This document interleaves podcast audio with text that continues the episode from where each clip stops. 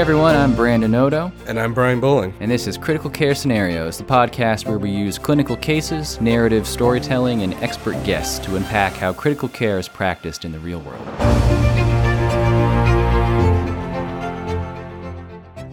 Hey everybody, welcome back to the podcast. It's Brian Bowling. With me as always is Brandon Odo. Hey. And we're solo, or I guess duo, this week. With a case for just the two of us, no guests. So Brandon is going to put me in the hot seat and do a case about rhabdomyolysis. We'll just say. You might have to start with pronunciation. Yeah.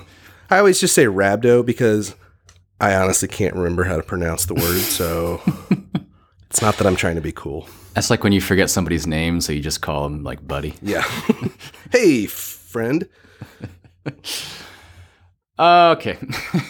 Yeah, so we've been doing some fun episodes lately, but we want to try to get back to sort of the core of what we're doing here, which really is, you know, fundamental critical care. And this potentially is part of that, depending on the populations you're seeing, perhaps more so in surgical units, especially things like trauma, but anyone can experience it. So you are covering the ICU, and the emergency department calls you about a 34-year-old male.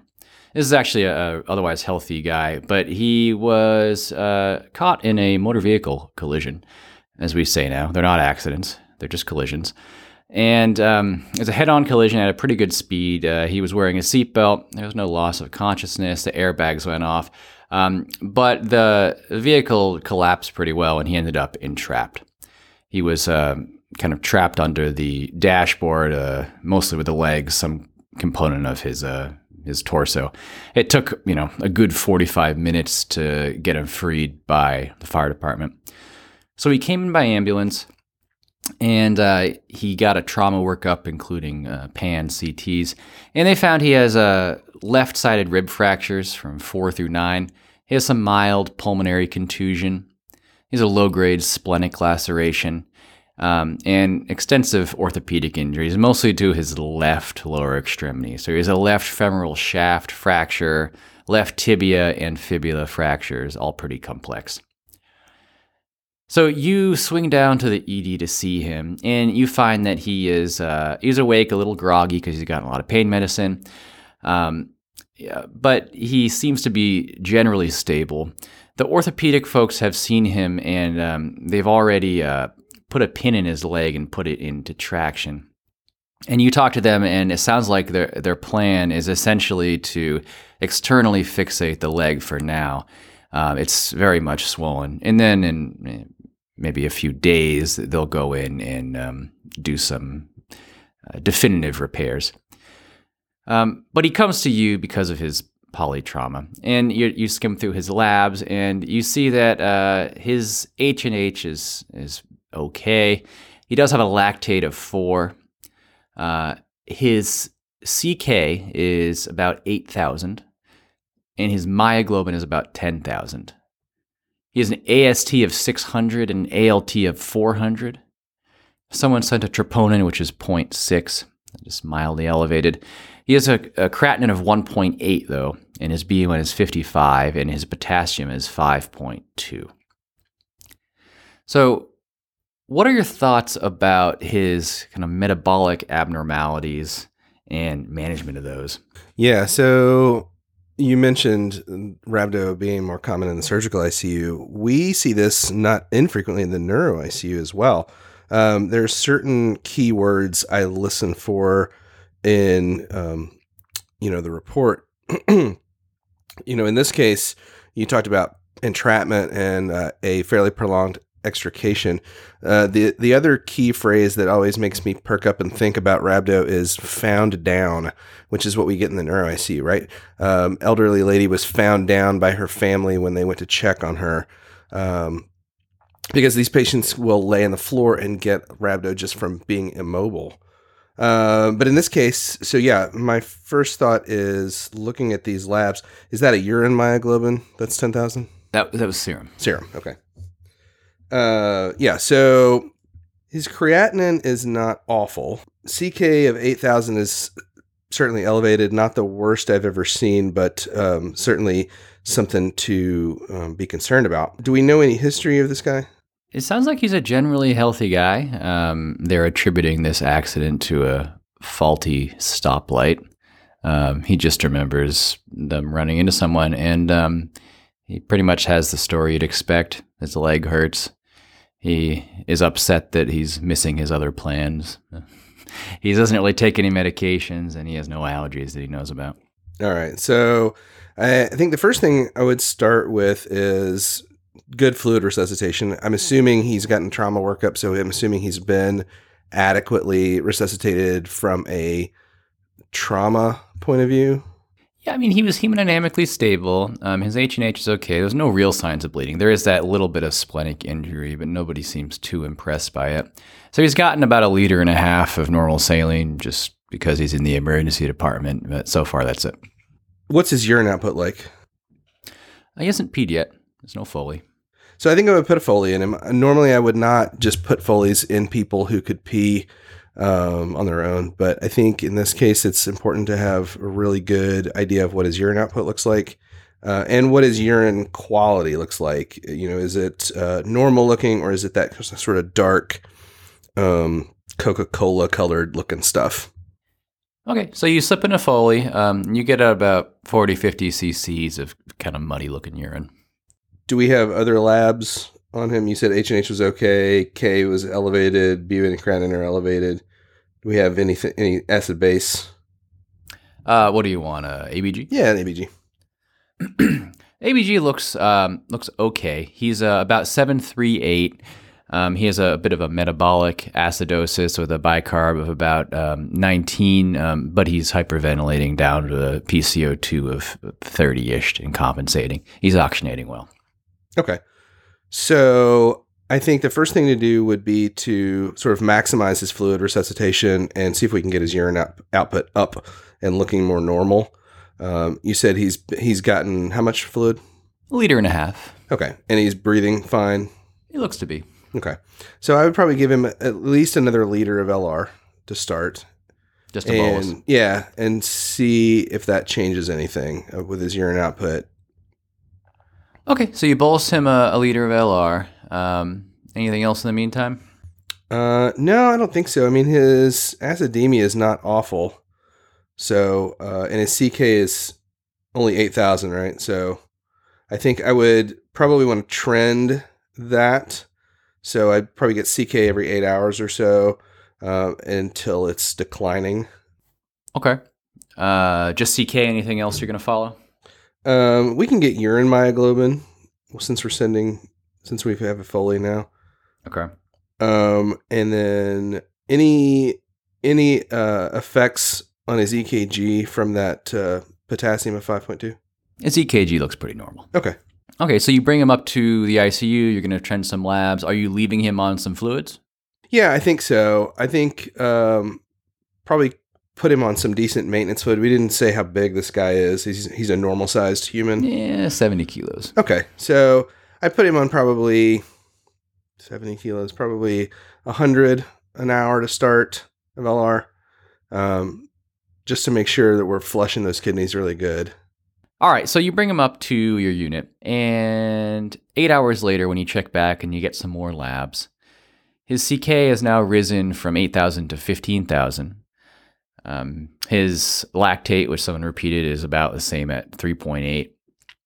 His AST and ALT have bumped a little more to 800 and 500. And his creatinine is about 2.2 now, the BUN of 60. K is 5.4.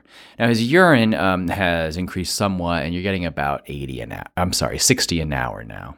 Does he appear to be volume adequately resuscitated? How so? I mean, you said he's hemodynamically stable. That hasn't changed. Yeah. Heart rate's okay. BP's looking decent. Yeah.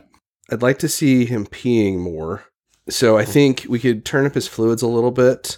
What are we going to? He's hit 100 now. Let's go to 125. Okay. What do you want to see? Well, I'd like to see him making, anywhere from 100 to 200 an hour of urine just to sort of clear that stuff out. And I'd like to see a CK trend down, not up. So going up on his fluid, and you're just going to keep watching him and watching his labs? I think for right now, yeah. Okay. All right, so same drill. You watch him for another, I think you said Q8, so another 8 hours or so. When you check back at the end of that time, his CK is now greater than 40,000.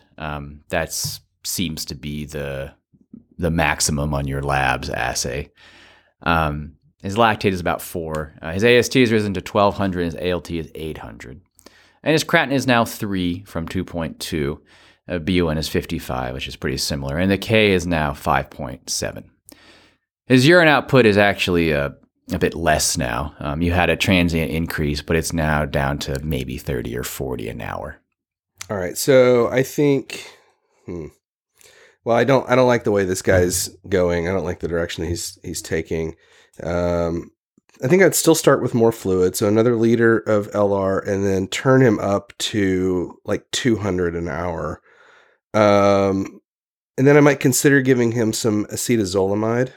What are you trying to achieve with that? Really just some diuresis and kind of kicking his kidneys into gear, and sort of clearing all this junk out. I'm really starting to worry that he's going to need CRRT if we can't get him turned around. Okay, so you want to see more urine. Yeah. Why acetazolamide versus some other diuretics? That's a good question. I don't know that I have a great understanding of why we would do that. That's sort of just been my experience that with rhabdo, we tend to do that versus like a Lasix. I don't think there's a lot of great evidence for how to treat rhabdo. So I think basically we're looking to prevent further muscle damage, prevent AKI, which in this case, this guy's already gotten, prevent worsening of it, I guess. And then try to basically figure out any potentially life-threatening complications, like from his elevated K or his acidosis. Now, you mentioned dialysis, whether that's continuous or intermittent. Mm-hmm. Does that have the same role here as it would for anybody with renal insufficiency, or is there some disease-specific role that it has? I think a lot of it is just getting I'm stumbling over words today. Getting the what's the word I'm looking for? The all the junk and the crap out of your system. Solutes? Nah, not solutes. Really. Toxins. There you go. That's a good way for it. That's built up from that muscle breakdown and clearing that out. I think at this point I would give a call to the renal folks, just anticipating potential need for that, and where I am. We don't initiate CRRT, the renal guys do. You may be in a different situation if you're someplace where the intensivist service can manage CRRT by themselves. I don't know that you need renal necessarily involved at this point. But like I said, I would probably give them a call because I think that's where we're headed. Okay. So you do reach out to the nephrologists, and they are interested in the case. They check out the patient, and they say he is certainly borderline for perhaps needing renal replacement, but they think you could probably watch him a little more. They say maybe follow his labs a little more closely every maybe 4 or 6 hours. If his urine output really goes to hardly anything or his K keeps going up, they're going to come dialyze him. They say he's hemodynamically okay. He might tolerate intermittent hemodialysis. So you do that, and you get out to about 48 hours. And he's kind of inched along throughout that, but his potassium didn't really rise any further. And at this point, he seems to have turned around some. His CK has come down to about 4,000 now. His creatinine is still about 3.3, but his potassium is coming down to 4.6. And his urine has kind of been up and down, but it's chugging along at maybe 30 an hour still. He's been running on your fluid for this entire time, so at this point he's 8, almost 9 liters positive. He's pretty edematous. Where are you headed with him now? Do you want to de-escalate some of the things you're doing? Yeah, I think so. You said he's making urine or not making urine? Yeah, 30, 40. Okay. One thing we didn't talk about is urine pH. I would probably be monitoring that as well, just to see. Sometimes urine alkalization can help with these folks. Typically, it's I just do volume resuscitation, with some forced diuresis in there as well. But sometimes urine alkalization can help. Okay, so what are you sending? A UA? Yeah, UA. Just for urine pH. So you can send a whole UA though.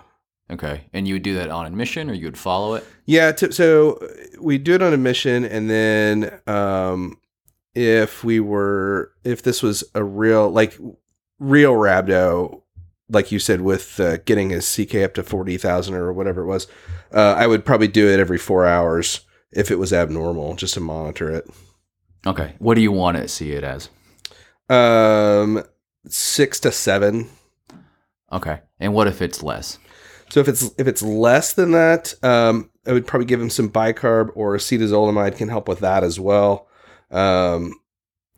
just to sort of alkalize that. And that's probably, I guess, to go back to your question of why acetazolamide versus like furosemide or something, that's probably why we would do that for forced diuresis, because it, in addition to diuresing them, can also alkalize things if they're acidotic. So would you think about diuresing someone like this further if they've gotten very fluid positive from your fluid resuscitation? Yeah, I think so. I think if his stuff is headed in the right direction, I think I would continue to diurese him, because I'm worried about getting into trouble from over resuscitation. Okay. If he's starting to clear his metabolites and toxins and stuff pretty well, then I think we can go to diuresis instead of volume. To get some of that fluid. Stop his fluid. Yeah. Get some of that fluid off, and hopefully get his kidneys still forcing stuff out, even if it's through drugs rather than volume. All right. So that's probably a good time for us to kind of look at the big picture here. Rhabdomyolysis, essentially caused from breakdown of usually skeletal muscle. You mentioned situations like crush injuries, and that can be from really mild energy to your muscles over prolonged periods. You just lay on the ground long enough. Right. Or, of course, more acute injuries. They talk about it in things like even seizures sometimes. You get hit by lightning, anything where there's significant muscle injury. But in cases like trauma is certainly a common one. Their issue here really is that when you break down muscle, you release myoglobin in your blood, and that is nephrotoxic. Right. You cannot have free myoglobin floating around because it gets stuck in your tubules. So the goal here is to try to preserve the kidneys until this stuff goes away. And it does eventually. But in the meantime, you might have a kidney injury. So fluid is really the mainstay of treatment. And like all fluid arguments, there are questions about what you give. So in the old days, it was all about bicarb. Mm-hmm. And let's say forced diuresis. So you're trying to force fluid through the kidneys. And they used to talk about things like mannitol for that. Right. And the bicarb, as you said, is to try to alkalinize the urine. The principle being that this myoglobin is a little less likely to precipitate in an alkaline environment. So you'll see things in certain sources about giving like an isotonic bicarb drip, the old 3 amps in a liter of D5, until, say, their urine pH, as you mentioned, is above maybe 6.5. And then we've kind of shifted away from some of that. There's not great evidence for doing the bicarb thing, and especially the mannitol thing, maybe not so much. So at this point, what are people doing for fluids? I don't know. I used to, as you said, just give them some crystalloid, probably something like LR, something balanced. I think I've become a little more sanguine about bicarb. I mean, maybe it was after the bicarb ICU trial, which does seem to show some, renal sparing effects in, hyperkalemic patients with the AKI who are acidotic. In a really bad rhabdo, I think I do give bicarb now. Yeah, so I think I am thinking back now about the cases that I've seen lately, and I think when you get somebody who's his potassium is greater than, say, 6 is when I would start using bicarb for resuscitation fluid. As long as it's under 6, I'm typically okay with just LR. But yeah, I think. Yeah, and you could argue in that case, it's you're not treating their obit, you're treating their acute kidney injury, right? Which is sort of its own thing. But this does get into other questions, like let's say you're giving a whole bunch of bicarb-containing fluid, and they get very alkalemic. Mm-hmm. Then what? And I would, in that case, probably stop it. Or if you still want to give a lot of fluid, you can mix it up. You give them some bicarb and some of something else. And I have done that. Mm-hmm. I don't usually follow the urine pH, although you certainly can. And people talk about it. I guess I'm not sold enough on the whole idea of alkalizing urine to use it as an endpoint. But this is all kind of a evidence light zone at best. Right. How much fluid to give? You know, some sources talk about titrating to a urine output. Some places just say give some kind of fixed amount. You know, over 200 or 300 an hour is what some people say. What I find is tricky here is that if you have a kidney injury, that starts to affect your urine output as well. So like in a case like this, someone is oliguric.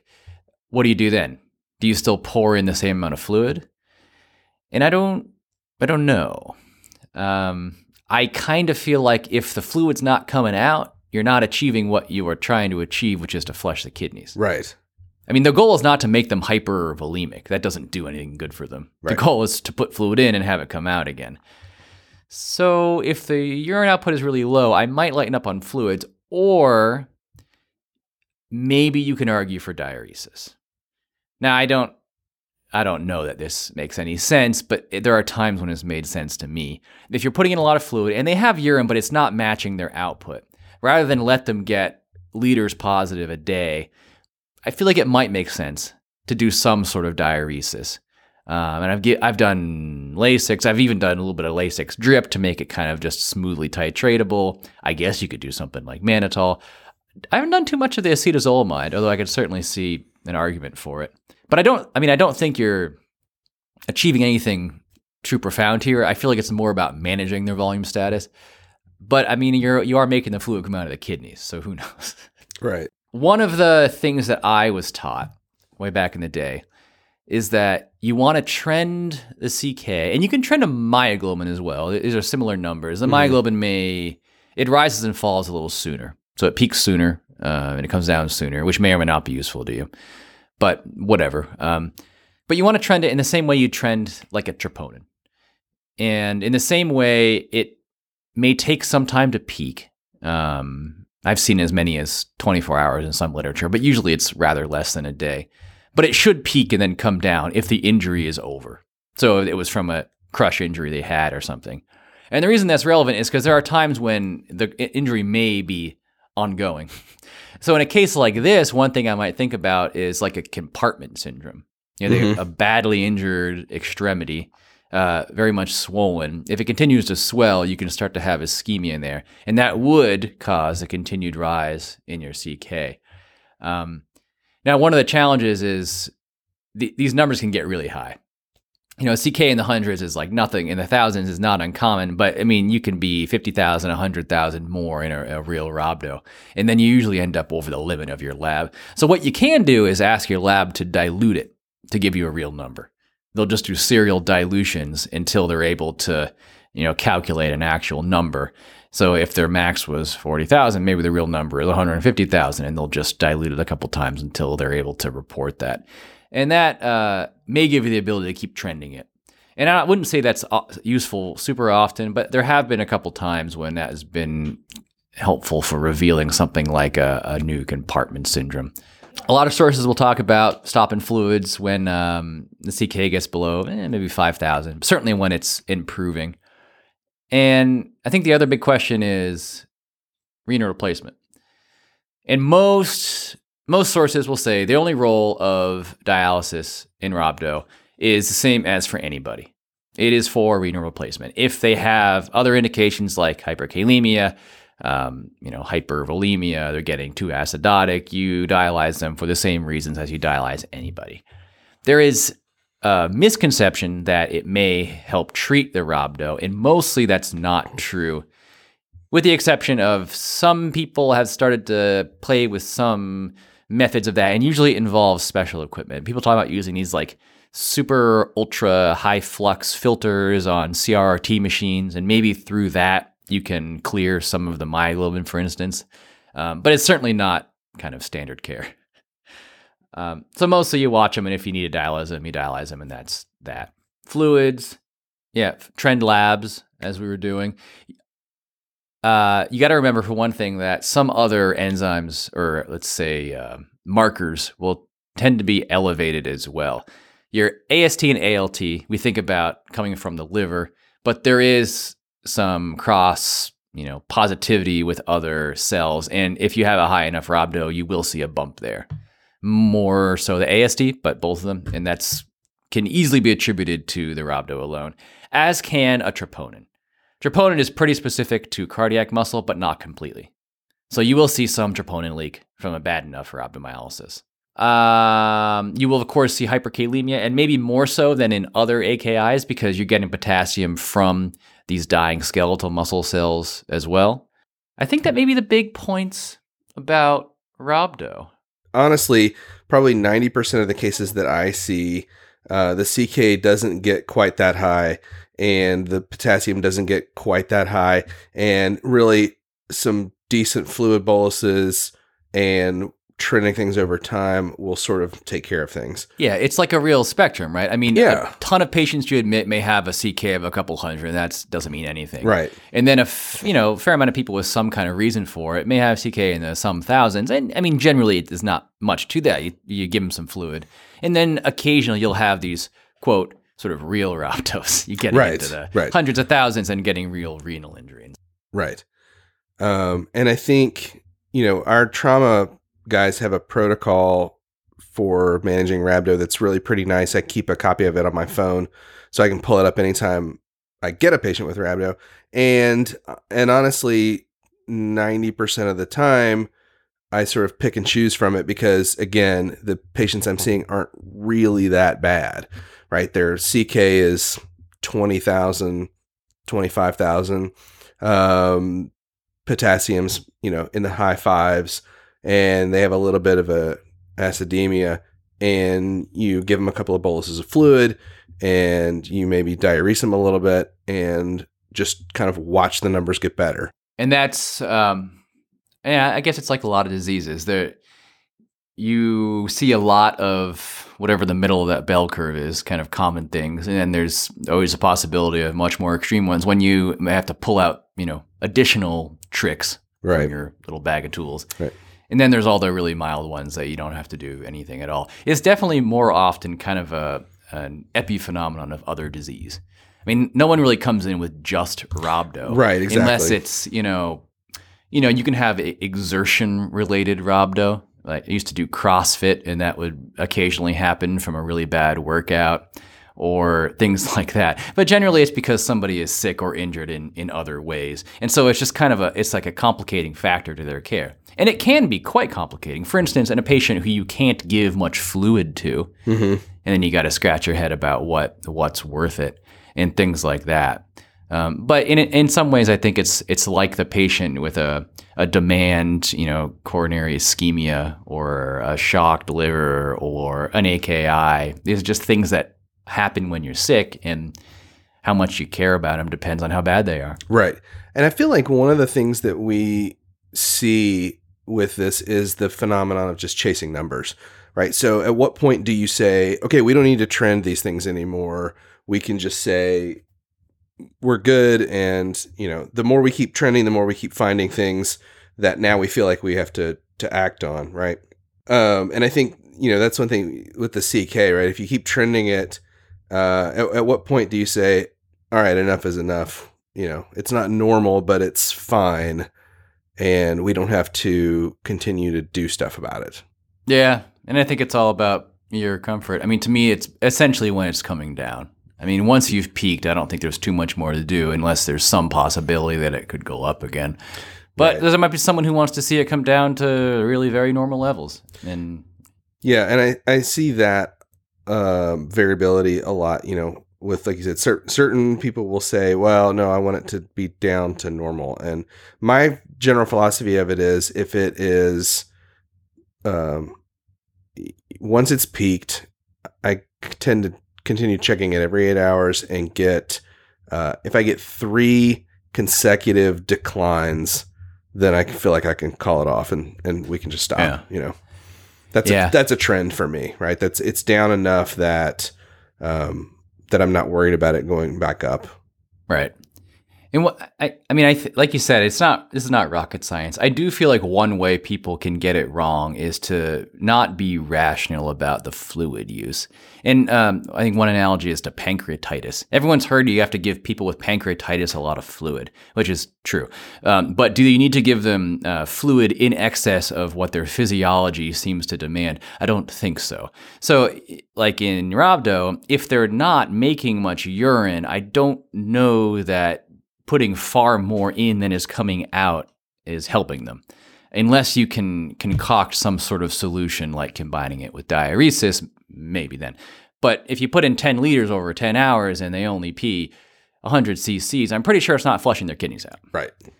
So maybe that's a time to step back and think about kind of what you're accomplishing here. And maybe that's an indication to turn towards something like dialysis. I don't know. But, you know, we get sometimes hung up on numbers, and like you said, it's sort of like early sepsis, early goal-directed therapy with sepsis, right? They should get this much fluid, and so we start giving that much fluid. But like you said, if the urine's not coming out, then are you achieving what you're trying to achieve with the fluid boluses, or are you just pouring water into their interstitial space? Right. All right, Brian. Any more thoughts on rhabdo? No, like I said, I think it is something that seems more complicated than it is. And something like we said is on this continuum where the majority of cases that you're going to see are in this sort of mild to moderate range, right? Where you don't have to do a whole lot, just trend some numbers and work on getting those kidneys back clean again. You know, and then you're going to see some that are severe and with really high numbers, and those are always really impressive. But by and large, I think what we run into most is this sort of in between where we feel like we have to do something, but we're not really sure what, and it turns out probably not a whole lot. Right. Be prepared for the extremes, but expect the common. That sounds good to me. And let's do something different in a couple weeks.